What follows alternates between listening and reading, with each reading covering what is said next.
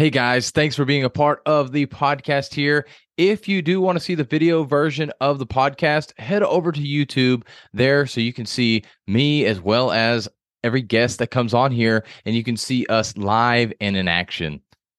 Do you have that speaker swagger? You know, that swagger that you see when people are just so confident in themselves that they come into a room and you notice their presence. What's up, guys? This is Philip Sessions, your public speaking coach, here to talk to you today about the swagger of a speaker. If you haven't seen a speaker, if you haven't felt this presence before of a speaker that comes into a room and everybody's head turns, then you need to be in one of those rooms. It is an incredible thing when you do see these speakers, these people that just come into a room, and it's not just speakers, but it is any individual that's typically ends up being a leader, whether it is by a title, whether they own a business or whatever, they end up leading some kind of group and people look to them, especially in times of needs. But I want to talk about a speaker and the importance of why you having that speaker swagger where you enter that room and you just have this aura that people look at you and you command that room. And how in the world do you get that? Because that is a swagger that is hard to get. And it's not something that if you do XYZ that you just automatically get it. It is something that is in your being, it is in your core, it's in your soul that you have to create this persona before you can be this persona.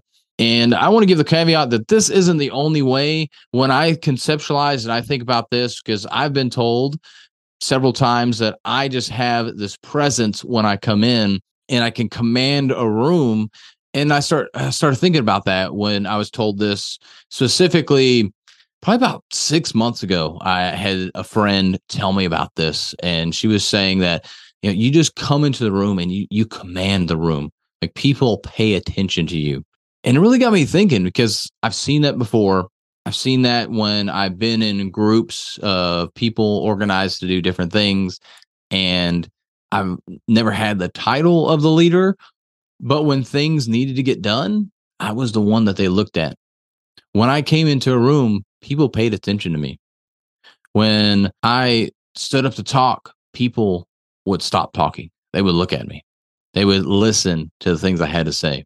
And it was something that took me quite a while to figure out what exactly made that so. And one of the very first things that I realized behind this whole speaker swagger, this just commanding the room presence in general, was the fact that I only spoke when necessary. I didn't speak just because I wanted to speak. And I don't know, it sounds weird coming from a speaking coach and a public speaker myself, but I don't just speak just to speak in order to be heard. You don't command a room because you ask for attention all the time.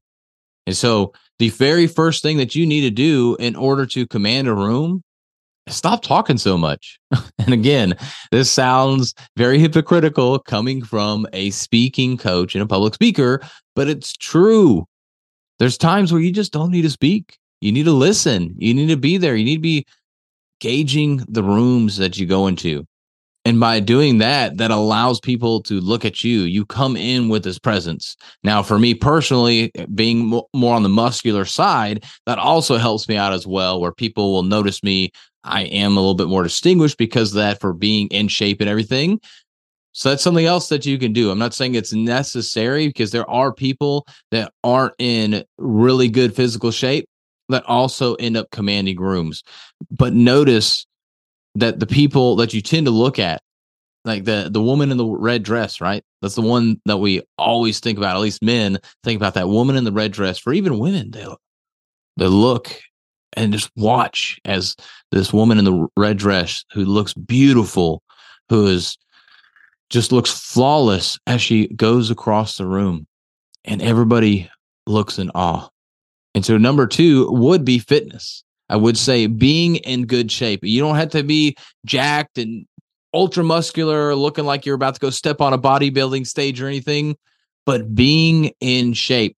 So for you men, having some broader shoulders, may, maybe some nice arms, a nice chest, something like that. being well put together. Don't look like a slob with your black tee and your holy pants, where they've just got you know a bunch of rips and everything. But you also don't have to have a full three piece suit on or anything like that. But just look clean and put together. And also look like you're in a bit of shape. Look like you're you take care of your body. You take care of yourself. And you come in there with that proud chest. Your chest is up. Your shoulders are are down and back. And you walk in that room and you're not looking down. But the way that you're gauging the room. You're looking at the room. You're making eye contact with people. You're looking at people's faces. You're not looking at their toes. Is going to help you out. And for the women really putting your chest out just a little bit as well not as much as as men where you look proud or and puffed up or anything but having your chest out like that it does you don't have to have the the body tight dress on or the super short skirt to get attention. You're going to get attention maybe in the wrong way especially with the very short skirt but with a longer more fitted and, and i'm not a woman so i can't tell you what these dresses are called maxi dress maybe i don't know but a longer like very elegant ele- elegant gown, something like that would be something that would get a lot of attention and maybe something with some bright colors. So for you men, the same thing. Like red is a very bold and bright color that you could wear. Not saying you have to wear that, but that is something that can help give you that swagger. So for you women, make sure that you are also looking people in the eyes. You are looking at the crowd shoulder above at, at a minimum there and not looking at the ground as well being confident in yourself, smiling as you can, if that's what your natural persona is to be smiley, be bright. But when you come in there and you're walking with a sense of confidence, that's what helps you command that room as well. That's what distinguishes you from the others. And just like the men, women, you need to be in some kind of shape as well. You don't have to have a, big chest, you don't have to have a big butt, anything like that. While that's going to get some attention from some people and really actually both sexes really but that is not necessary to command that room which really goes back to i guess the really fitted dress but i'm going to get off this soapbox here.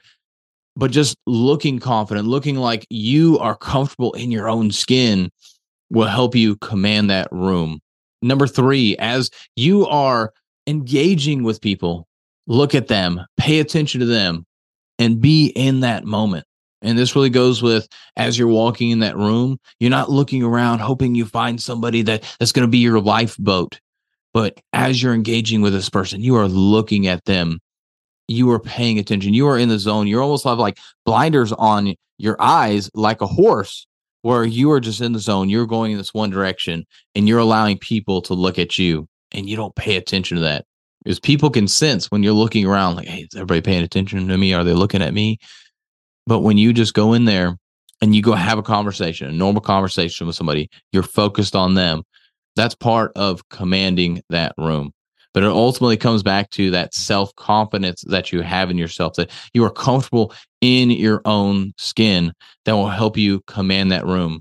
And then the fourth thing, being known by people in the rooms. And I know you can't do this every time, but if people can get to know you very quickly, or people do know about you and that you have good rapport, they're going to see that.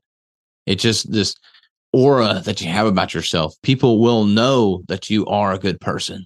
And so if you're in a room with a lot of familiar faces, a lot of familiar people, then that's going to help you command this room more because people are like, oh, there's Philip over there. Oh, cool. Philip's here. They're going to be excited. And that energy exudes out of everybody and, and, it really kind of channels to you. I don't really know how to explain it because just like saying, hey, you just go command a room, how do you really describe it? And I'm trying to do that here with this speaker swagger, but it is still really difficult to do that. But having good rapport with the people, with the community, with the room will help you out. And if you don't, it goes back to what I said in point three of going up and talking to people. People will notice you, whether they know you or not, they will notice the way that you carry yourself, the way that you speak with people, how you address people, how you walk around the room. They're going to notice that. And that's how you start commanding that room. And that's really all the points that I had. I know it's kind of weird, like four points.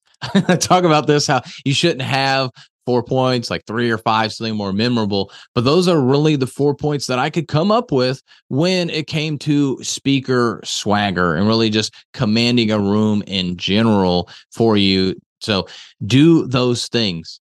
I would say the easiest one, the most physical one that you can just go do right now is start getting in better shape. Those people that are in better shape do better as they say, sex sells, right? So if you are in better physical shape, people want to be around people like that. And as you get in better shape yourself, you start feeling more self confident, and self confidence breeds swagger. So if you want to have that good swagger, if you want to command the rooms, get in that better shape. And of course, do all four of these things to help you with that. And when you're on that stage, focus on your audience. So I'll give you that as as number 5 since this is kind of turned more into commanding a room, but for that speaker swagger, you need to speak to the audience.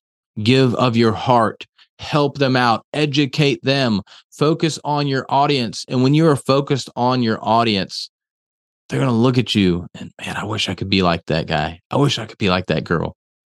They just command that room. They command that stage because you're not focused on yourself. When you're focused on yourself, people can see that right away.